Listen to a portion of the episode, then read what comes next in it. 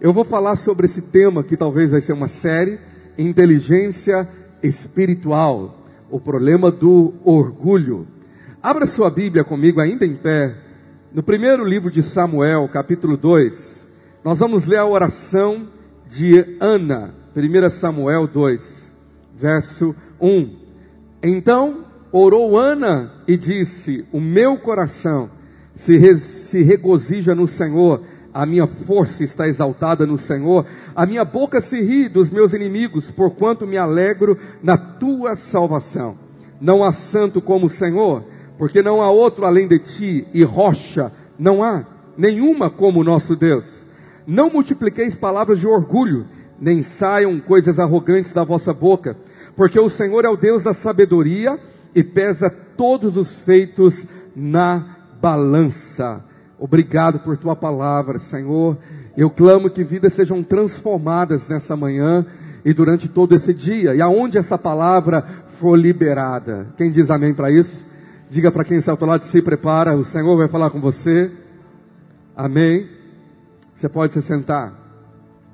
O verso 7 desse, desse lindo salmo de louvor diz que o Senhor empobrece e enriquece, abaixa e exalta. Verso 8 fala: Levanta o pobre do pó e desde o montura exalta o necessitado, para fazer assentar entre os príncipes, para o fazer herdar o trono de glória, porque do Senhor são as colunas da terra e se assentou sobre elas o mundo. É um dos mais belos salmos de oração, é uma oração, na verdade, de uma mulher que gera um profeta. Eu queria que você lesse a oração toda durante a semana e orasse essa oração.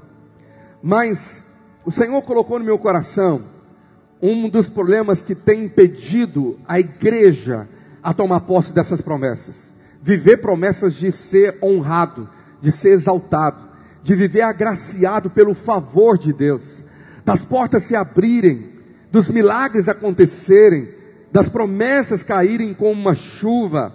E o problema é que tem faltado sabedoria ou inteligência espiritual.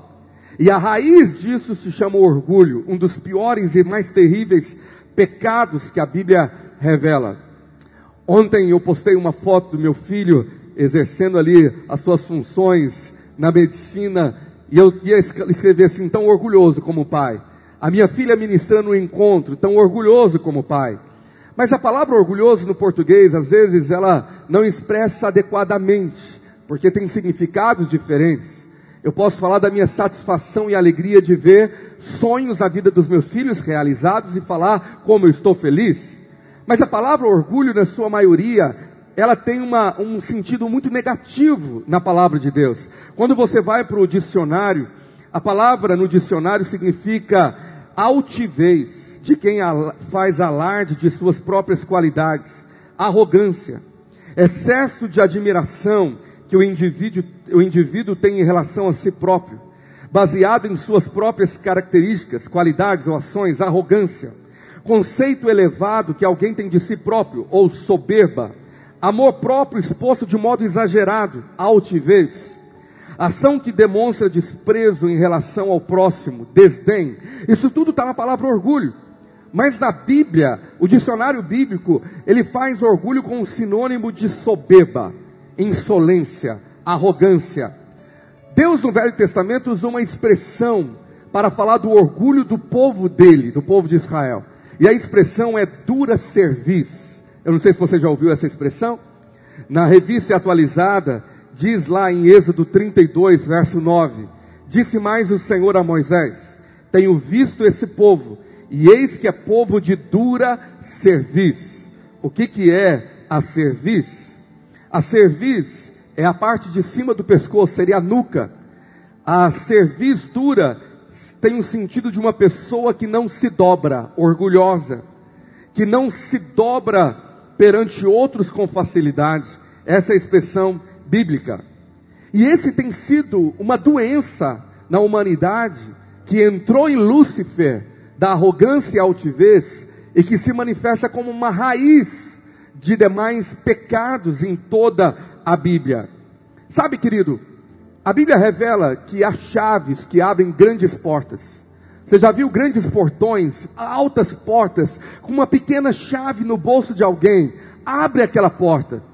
Mas a Bíblia tem chaves que abrem portas, mas tem chaves que fecham portas.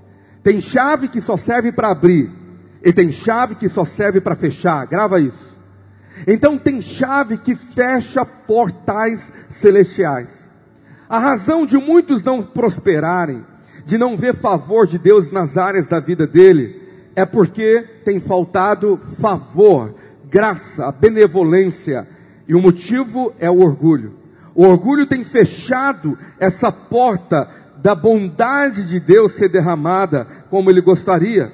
E aqui está o fato porque que nunca, muitos nunca prosperam. Não prosperam espiritualmente, na vida com Deus, não prosperam emocionalmente, nunca amadurecem, nunca têm realizações internas, sonhos não concretizam e não prosperam materialmente. A ciência tem estudado sobre isso. E existem três tipos de sabedoria sendo descrita agora por pesquisadores, cientistas. A principal é a inteligência intelectual, ou QI, a nossa cognição, aquilo que eu compreendo. Mas a mais famosa até os últimos tempos é a inteligência emocional, tão falada, tão estudada, tão ensinada na internet. Mas agora estão falando da inteligência espiritual, que é a inteligência que a Bíblia fala dos dias de Ana. Olha o que, que Ana falou na oração dela, tanta sabedoria, tanta revelação, no verso de número 3 não multipliqueis. É 1 Samuel, capítulo 2, verso 3. Não multipliqueis palavras de orgulho, nem saiam coisas arrogantes da vossa boca, porque o Senhor é o Deus da sabedoria. Diga comigo, meu Deus é o Deus da sabedoria. E ele pesa todos os feitos na balança dele. Então tem uma sabedoria divina. E dentro dessa sabedoria, Ana está ensinando: não seja orgulhoso. Uma das maiores provas de alguém orgulhoso é aquilo que ela fala, porque a boca fala do que o coração está cheio. Então nós temos pessoas que não prosperam em nenhum nível da vida. E elas estão dando desculpas, dizendo: Pastor, o problema é que eu não tenho inteligência emocional. E elas estão procurando um meio de evoluir para conseguir vencer a si mesmas. Elas são explosivas vingativas, nervosas, iradas, e elas deixam as coisas acontecerem pelas atitudes ou feitos que são pesados na balança de Deus. E muitos desses feitos têm feito elas não prosperar, não avançar, mas elas preferem perseverar no seu orgulho. Por exemplo, eu perco meu emprego, mas eu não levo é, desaforo para casa. Você já ouviu o ditado assim? Gente que se orgulha da sua justiça própria. Gente que se orgulha dizendo: não, não, comigo é me deu, levou, é na mesma moeda. Então, eles não levam o orgulho ferido para casa, mas levam desemprego, leva falência, leva inimizade. Quantas pessoas perderam um casamento por causa do orgulho? O orgulho gerou um divórcio, porque nenhum dos dois quiseram abrir mão ou se arrepender. O orgulho afastou famílias, filhos dos pais, pais de filhos. Muitos perderam empregos, perderam ministérios, perderam amigos, perderam um chamado em Deus, perderam o sonho, porque a pessoa guardou um rancor, guardou um fruto de um orgulho que fez com que ela se desviasse de um propósito. Por quê? Porque elas não aprenderam princípios de honra, honrar e submeter a autoridades. O apóstolo Pedro falou muito sobre essa situação com a igreja. Em 2 Pedro 2,10, ele fala de gente na igreja que, seguindo a carne, andam em imundas paixões e menosprezam qualquer governo. Não tem autoridade sobre eles, não honram pais, patrões, chefe, líder, pastor, professor, ninguém. Porque são atrevidos, arrogantes e não temem difamar autoridades espirituais. Reclamam até de Deus reclamam do céu, e eles não percebem uma arrogância e um orgulho, que é a raiz da arrogância, dessa murmuração. Isso foi tão forte no povo de Israel, que a Bíblia fala que essa dura cerviz, esse orgulho, levou eles à idolatria, e foi um, foi um dos motivos principais que fez com que aquele povo perecesse no deserto. E a coisa foi tão séria que influenciou o líder, o homem chamado na Bíblia de mais manso em toda a história, o homem de mansidão. Mansidão na Bíblia é fruto do Espírito. E o que é mansidão? É alguém quebrantada, pacífico, bondoso, delicado, amável, humilde. E esse homem era Moisés. Em Números 12 e 13 fala que ele é tão manso, mais do que todos os homens que havia na terra. Então eu aprendo o seguinte: se o homem mais manso caiu em arrogância e orgulho diante de Deus, ai de mim. Eu tenho que me vigiar e clamar pelo Espírito Santo, me livrar. Por quê? Porque a ação de Moisés, a falta de inteligência emocional, fez com que ele perdesse a cabeça e perdesse a terra da promessa. Eu vou repetir. A intemperância, a, a, o estourar de Moisés, num dia que não deveria ter estourado, perdeu a cabeça, perdeu promessa, perdeu a terra.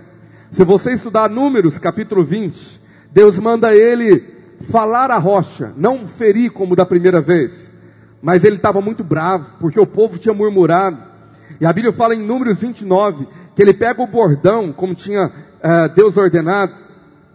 Mas agora ele irado, verso 20, Moisés reúne o povo diante da rocha, e ele fala assim: rebeldes, porventura faremos sair água dessa rocha para vós outros? Moisés levantou a mão e feriu a rocha duas vezes com seu bordão, e saíram muitas águas, e bebeu a congregação e seus animais deu certo, mas ele foi desaprovado por Deus. Nem sempre os seus resultados são sinônimos de aprovação divina. E aí o verso 12, o Senhor diz assim, de Números 20: Mas o Senhor disse a Moisés e Arão: Visto,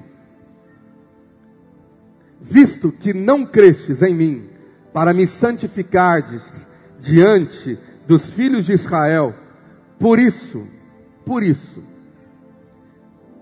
não fareis entrar este povo na terra que lhe dei. E na verdade, nem Moisés e nem Arão puderam entrar.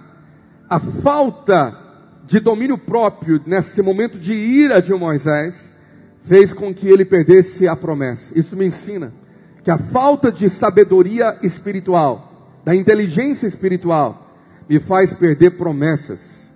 Pastor, e aonde que tem esse negócio de sabedoria ou inteligência espiritual na Bíblia. A Bíblia fala sobre isso. Um dos homens que mais Deus usou para ensinar a igreja sobre inteligência espiritual foi o apóstolo Tiago. Você deveria estudar essa carta. Vou te dar uns exemplos. Tiago capítulo 1, verso de número 19. Vamos lá para a Bíblia. Olha aqui que ele ensina. Sabeis essas coisas, meus amados irmãos. Todo homem, pois, seja pronto para ouvir, tardio para falar e tardio para se irar. Controle a ira. Você pode até ficar irado, mas controla ela. A ira ela não pode extravasar. O sol não pode se pôr diante da ira. Irar é normal, é humano, todo mundo ira, mas o problema é como será administrado essa ira. Então olha o que ele diz no verso 20: porque a ira do homem não produz a justiça de Deus. Ah, não produz mesmo. Se você não conseguir controlar e separar e entregar diante de Deus, essa ira vai prejudicar você. Olha o verso 21. Portanto, despojando-vos de toda impureza e acúmulo de maldade, acolhei com mansidão a palavra em vós implantada, a qual é poderosa para salvar a vossa alma. A palavra salva a alma, salva a gente de nós mesmos. Olha o verso 22. Tornai-vos, pois, praticantes da palavra e não somente ouvintes, enganando-vos a vós mesmos. Então eu entendo que a sabedoria espiritual é a prática da palavra. Quando a palavra me domina e eu sei o que a palavra quer que eu faça, naquele momento da ira, no momento que eu posso ficar orgulhoso e não me quebrantar, vai fluir sabedoria. Sabe aquele irmão que perdeu tanta coisa porque ele não quis ou não soube administrar o que o orgulho gerou, o rancor, o sentimento. Ele estava bravo com alguém, magoado, ressentido. Sabe, ele com certeza foi levado por aquela ofensa por aquela situação que veio e fez com que alguns explodisse e outros implodisse. De que turma que você está? Talvez pelo temperamento de alguns, alguns explodem na hora, na hora que não conseguem controlar uma situação que feriu o orgulho da pessoa. Explodiu, falou o que não devia, gritou, destemperou, feriu alguém, feriu a rocha e acabou de perder a paz, perdeu a promessa da paz, perdeu a terra prometida da paz. Outra turma, os mais internos, eles não explodem, eles implodem. Talvez eles não explodiram por fora, mas explodiu por dentro. Alguns acham que isso é pior. Eu não sei se tem pior ou melhor. Eu sei que as duas situações são danosas demais. Quando nós não temos uma temperança ou uma inteligência espiritual de saber lidar com as ofensas, com aquilo que vem tirar a nossa paz. Tiago 3, verso 13. Tiago faz uma pergunta: Quem entre vós, é para a igreja, é sábio e inteligente? Tem sabedoria e tem inteligência. Então você vai mostrar sabedoria pela mansidão de sabedoria. É o que Moisés perdeu naquela hora. Ele foi manso até a hora que ele precisava ser manso. E não foi.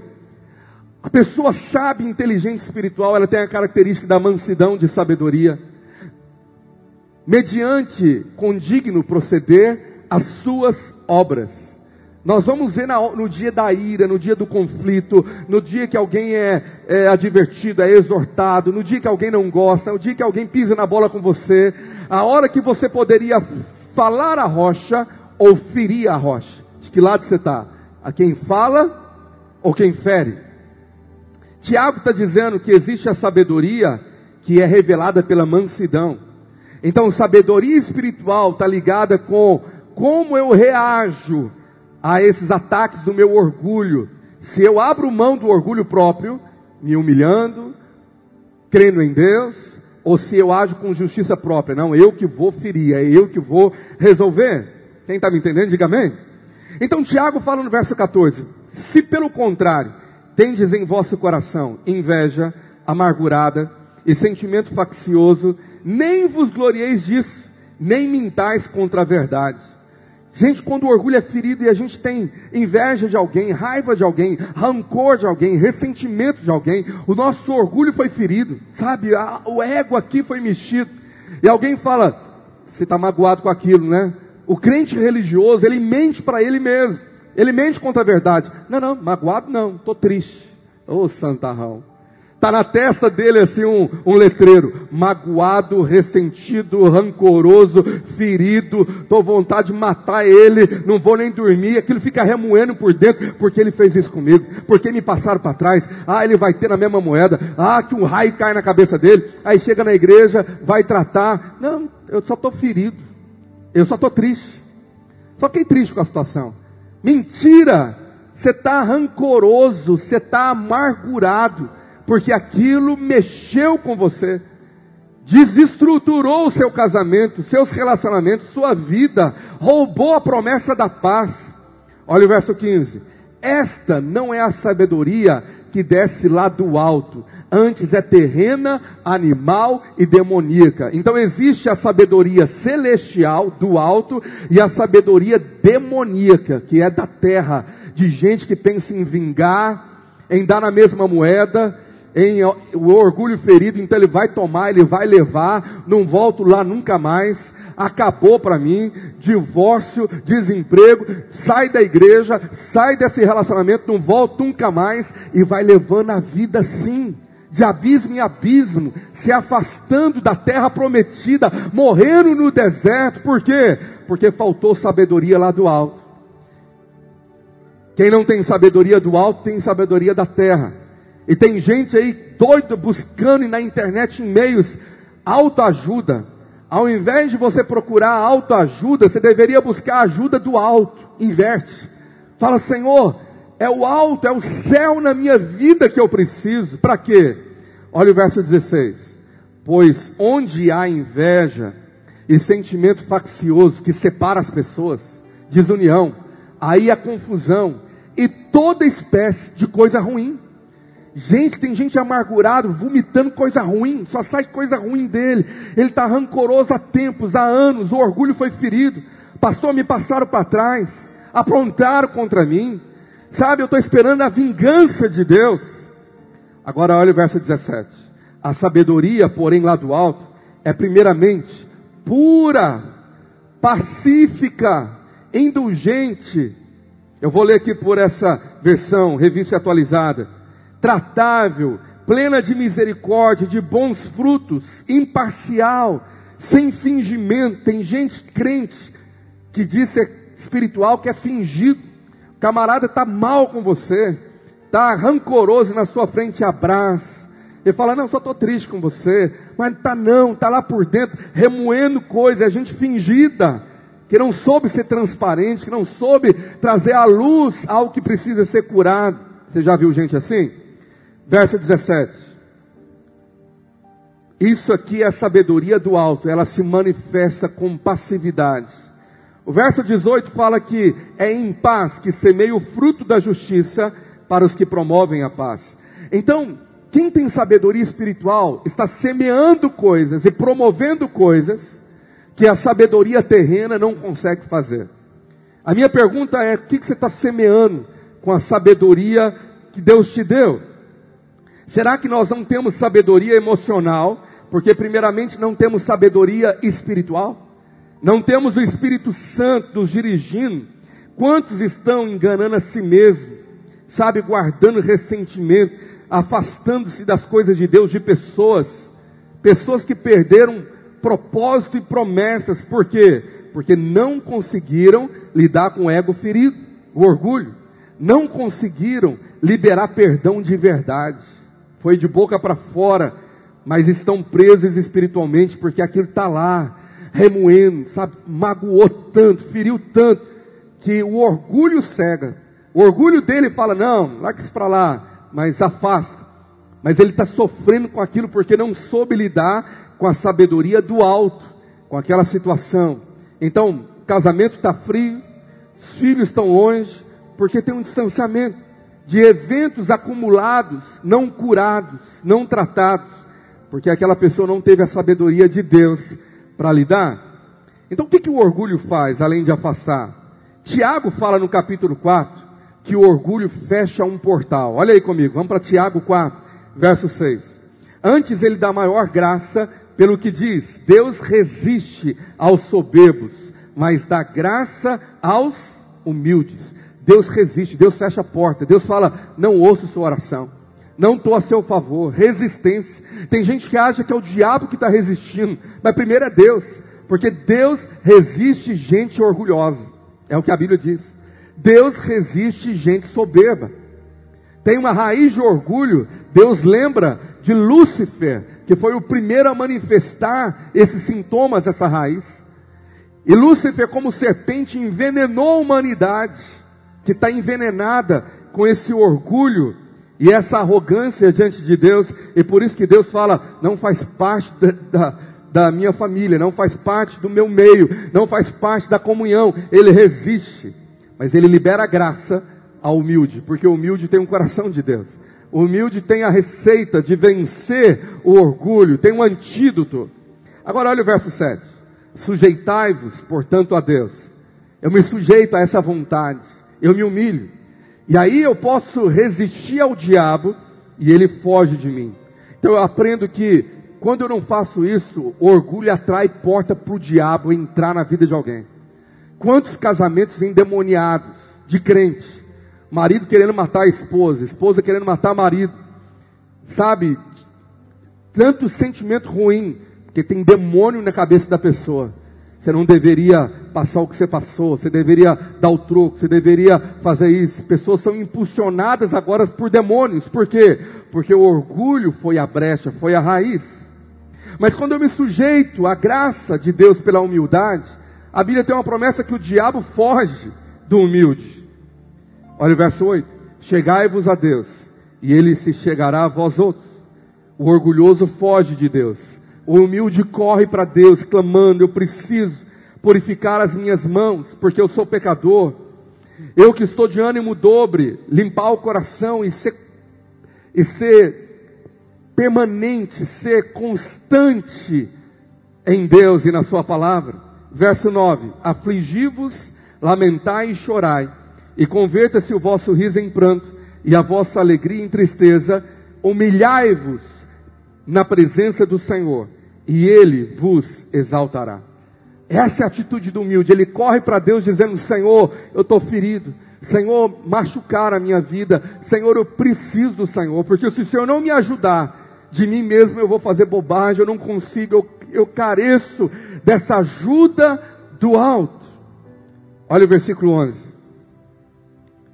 Irmãos, não faleis mal um dos outros. E aquele que fala mal do irmão ou julga o seu irmão, fala mal da lei e julga a lei. Ora, se julgais a lei, não é observador da lei, mas juiz. O orgulho, a soberba sempre vai ser liberada pela boca. Quando você vê um irmão falando mal de outro, falando mal, vomitando, tem uma raiz de orgulho ali. Ele se acha bom tanto para contar os defeitos, para expor o irmão, porque ele está com orgulho ferido, tem uma inveja, tem uma competição, tem um rancor que está sendo liberado pelo veneno que a língua liberou. O que cura isso? Que cura o orgulho? Tiago diz: se humilha diante do Senhor, Ele vai te exaltar, Ele vai te honrar, Ele vai te ajudar, Ele vai levantar você, Ele vai tirar você dessa situação. Ele vai agir em seu favor. Você tem um defensor, você tem Deus ao seu favor quando você obedece à palavra dele. Você crê? Amém? Então, qual é a cura do orgulho? Filipenses 2,5 nos dá um texto de remédio, de receita. Tende em vós o mesmo sentimento se é para ter um sentimento, é o que houve em Cristo Jesus. Tem outra versão que traduz sentimento por atitude, porque aquilo que eu sinto, eu vou refletir com aquilo que eu faço. E o verso 6 fala: Pois ele, subsistindo em forma de Deus, não julgou como usurpação ser igual a Deus, antes a si mesmo se esvaziou, assumindo a forma de servo, tornando-se a semelhança de homens e reconhecido em figura humana, e a si mesmo se humilhou tornando-se obediente até a morte e morte de cruz. Então a receita está na cruz, cruz de Cristo. É o que cura o veneno do orgulho.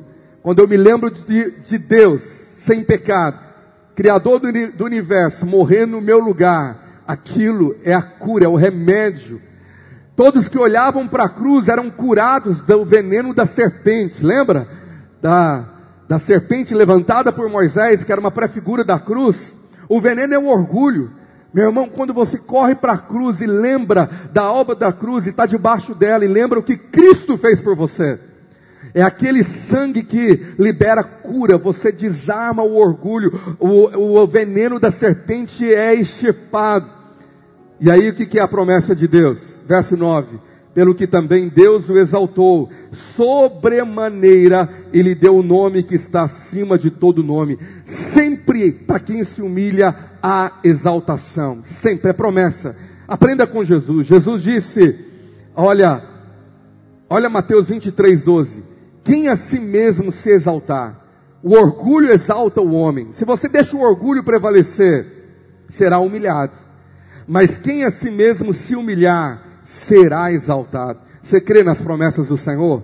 O que, que, é Deus exaltar você? Trazer vitória, te honrar, dar a volta por cima, te dar o desfecho daquela situação. Por quê? Porque a sua ira não produziu a justiça de Deus. Ele agiu por você porque Ele ama você e porque você escolheu crer na palavra dEle. Jesus na cruz é o maior exemplo.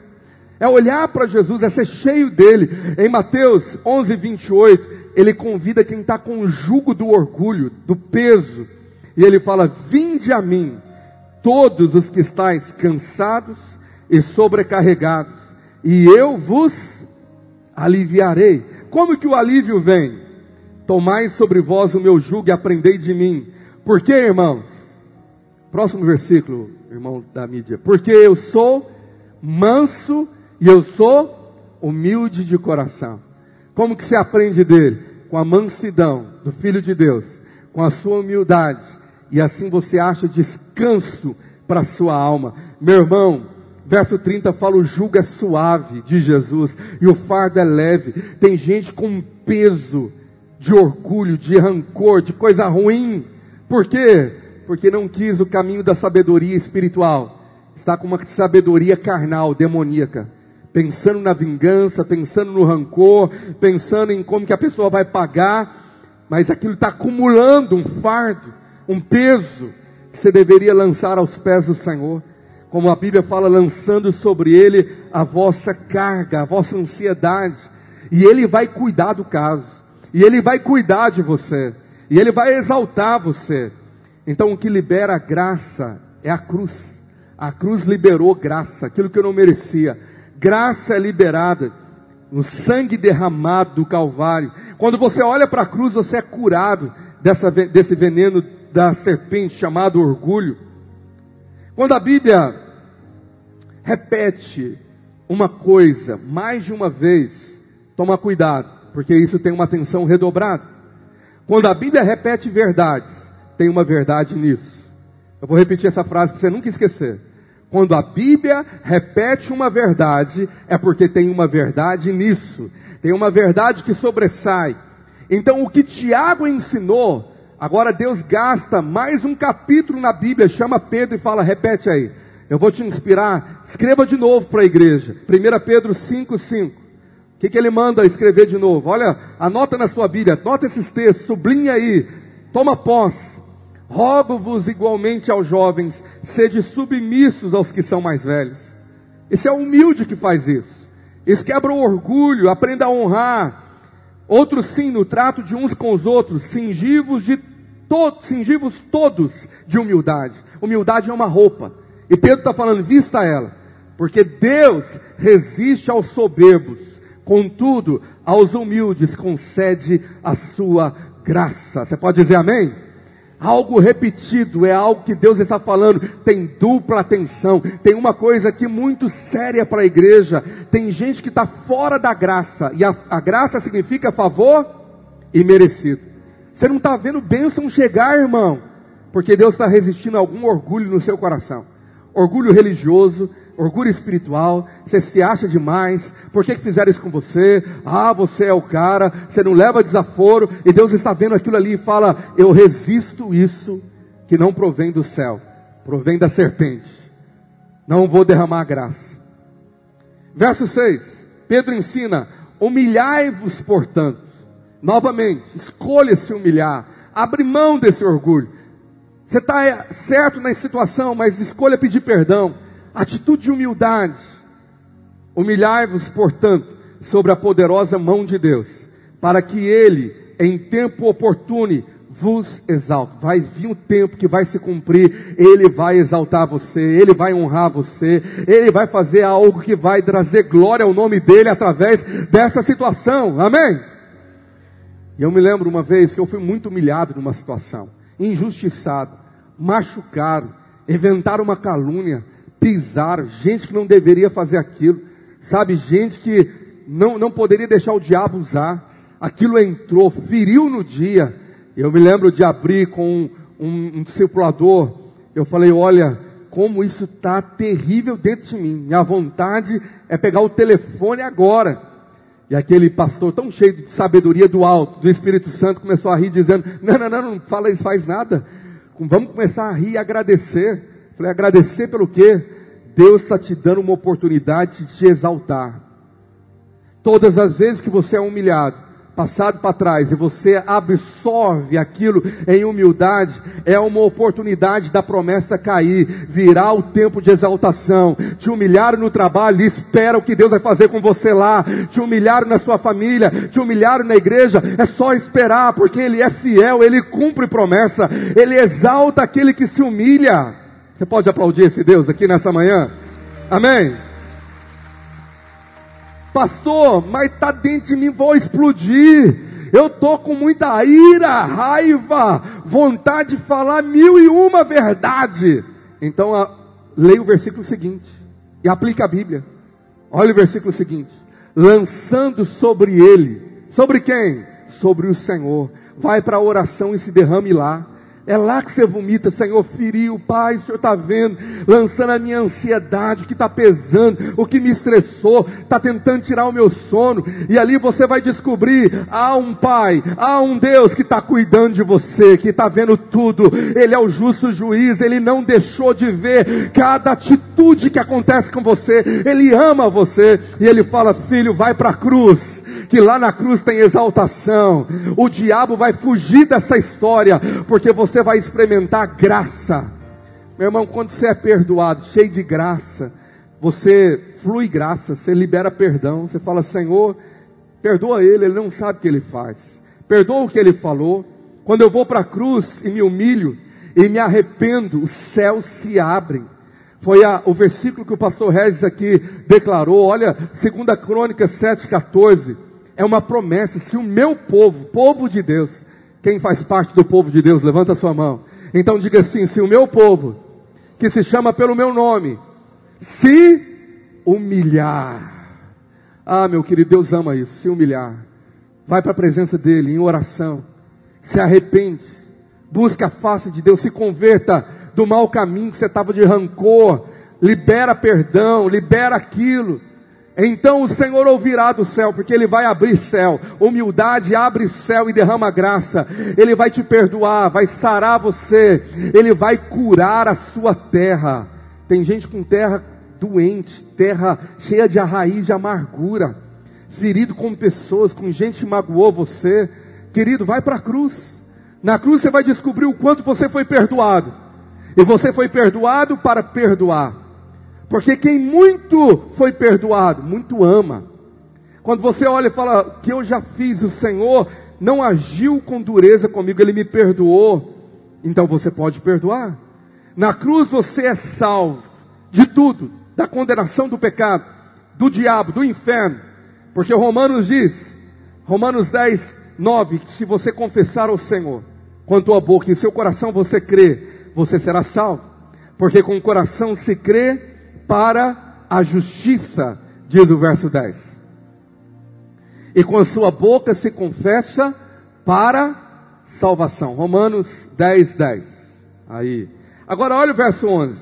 Porque diz a Escritura: todo aquele que nele crê não será confundido. Meu querido, tem promessa demais. Se você crê naquilo que eu estou pregando, você não vai ser confundido, você não vai ficar para trás, você não vai perder a promessa. Salvação vem acompanhado com vitória. Salvação é um pacote completo. Deus quer prosperar todas as áreas da sua vida. Você não foi salvo para viver uma vida medíocre, você foi salvo para viver o, o melhor dessa terra. Essa é a promessa. Eu vim para te dar vida e vida abundante. Então, na vida abundante, tem a promessa do derramar do Espírito, que traz o fruto do Espírito no singular. Que dentro desse fruto, lá de Gálatas 5, verso 22, olha aí, fruto do Espírito, é um só, ele está completo, é uma, uma mexerica com vários gomos, e ele vem todo: vem amor, vem alegria, vem paz, vem longanimidade, benignidade, bondade, fidelidade. que mais é derramado? Diga comigo, mansidão. Olha a ovelha mansa que está sentada do seu lado. Ele é uma ovelha muda que vai para o matadouro. Meu irmão, ele tem um bom pastor que está à frente dele. Não é ele que se vinga, ele tem um vingador lá no céu. Você está olhando para esse irmão? E sobre você, diga bem alto: domínio próprio. Você está aí nessa manhã? Você pode falar bem alto isso, declara com sua boca: domínio próprio. Então, quem não tem domínio próprio, tem demônio próprio. Qual que você escolhe? Tem gente que cativa o demônio próprio. Demônio próprio de ser ranzinza, brigão. Eu nasci assim, pastor. Eu sou desse jeito. Comigo é na explosão. Comigo é desse jeito. Eu nem vou lá. Meu irmão, isso aí é sintoma de a serpente. Você não nasceu para viver dessa maneira. Você foi salvo pelo poder da cruz, para ter o Espírito Santo trazendo mansidão. Então, uma das características do salvo, de alguém cheio do Espírito Santo, ele não tem dura serviço, ele se quebranta, ele perdoa facilmente. Ao invés de oferecer a cruz, ele vai para a cruz. Ele é quebrantado, ele fala: feriram a minha vida, tentaram me trapacear, me passar para trás, mas eu me humilho diante do Senhor, porque eu dependo dele e eu tenho um Deus que age por mim, um Deus que exalta a minha cabeça, um Deus que tem promessas, que eu vou ser por cabeça e não por cauda. Ah, o Senhor vai abrir as portas do favor. Meu irmão, e sobre o humilde, favor corre atrás, favor de Deus e favor dos homens. Tudo começa a dar certo. Deus presenteia, coisa boa começa a acontecer, do nada vem presentes inesperados. Do nada o Senhor te dá coisas assim tão maravilhosas que você fala, eu não sei porque que Deus me abençoa tanto, mas é porque Ele prometeu, ao humilde Ele exalta. Vamos encerrar, voltando com a oração de Ana, eu amo essa oração, ela me abençoa muito. Vamos entender o que, que Ana experimentou. Lembra da história de Ana? Ela era perseguida pela a outra esposa do marido. E ela sofria muito porque não podia ter filho, é injustiçada, rancorosa, podia estar cheia de murmuração, mas ela ora em 2 Samuel 2, e ela fala assim, no verso 1: O meu coração se regozija no Senhor. 1 Samuel, capítulo 2, verso de número 1. E a minha força está exaltada no Senhor. O orgulho, a altivez, a soberba pesa, rouba a alegria, rouba a força. Tem gente esgotada, de tanto que sofreu, insônia, depressão, sentimento ruim, perdeu a força. Mas Ana fala: a minha força está exaltada no Senhor. Tem alguém aqui nessa manhã para tomar posse disso aí e dizer amém? Essa é a minha oração nessa manhã. A minha força está exaltada no Senhor. E a minha boca se ri dos meus inimigos.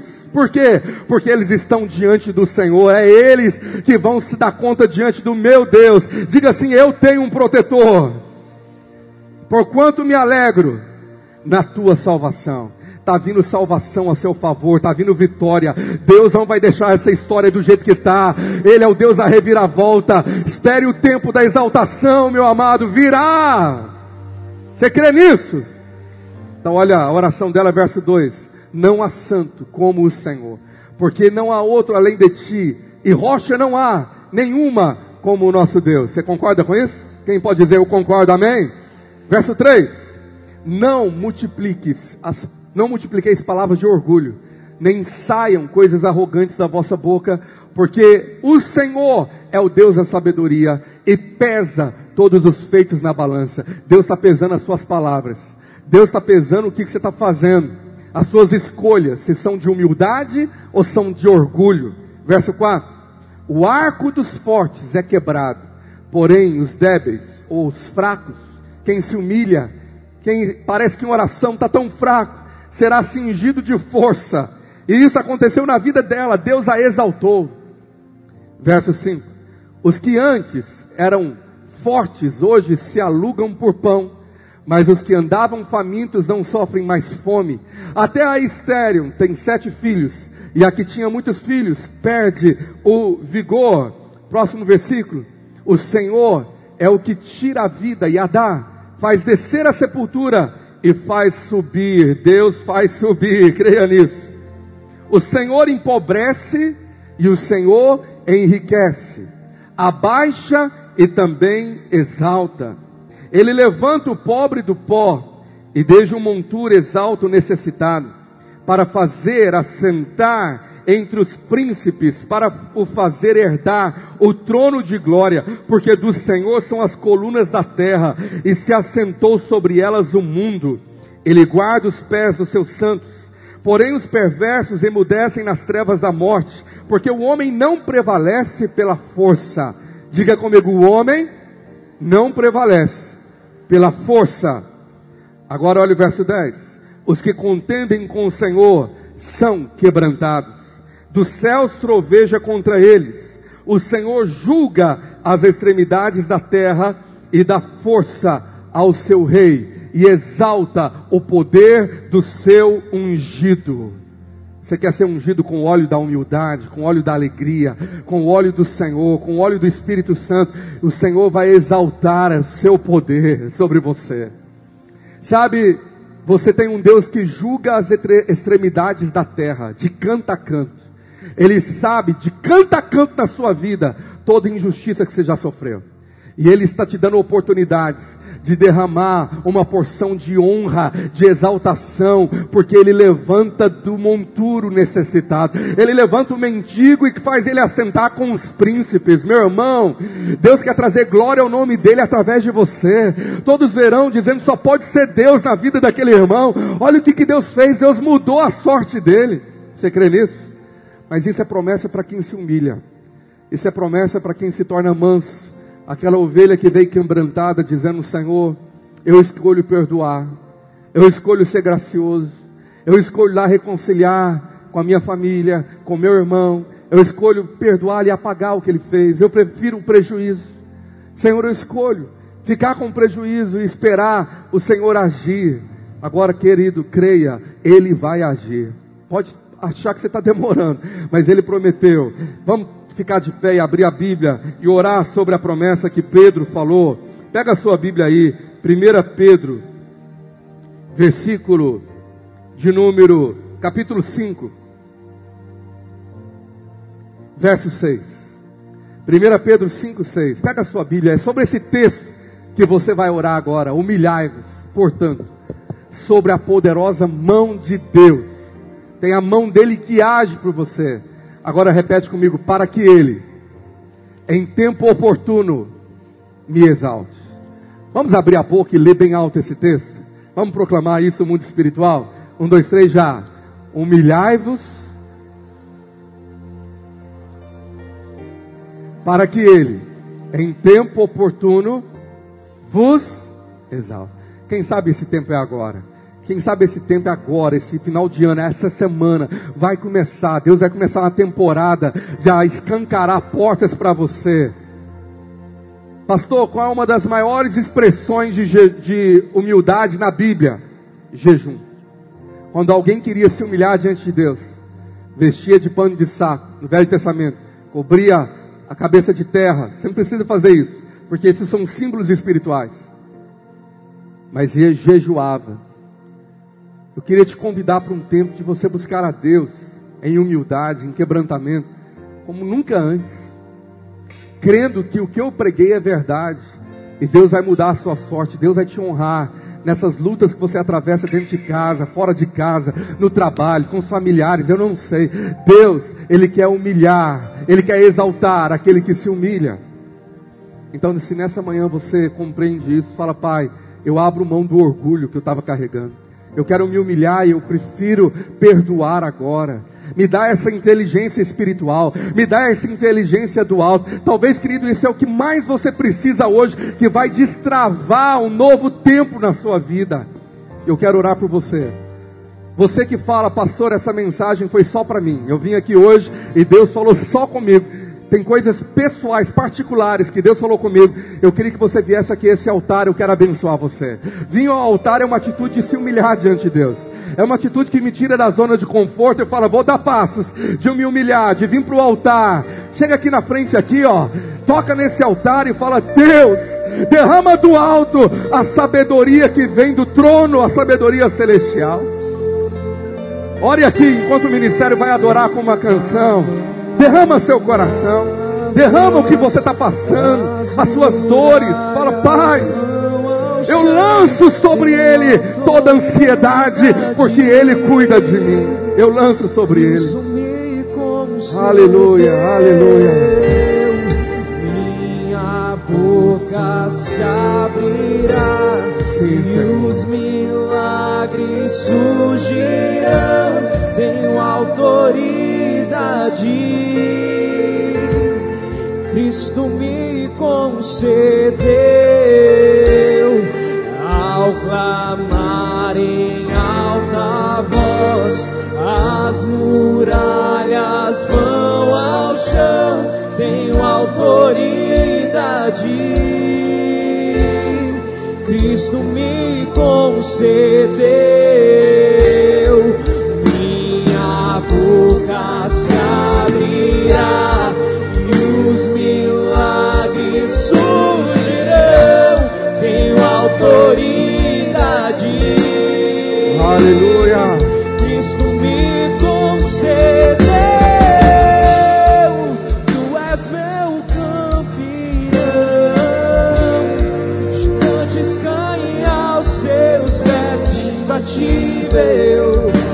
a batalha venceu.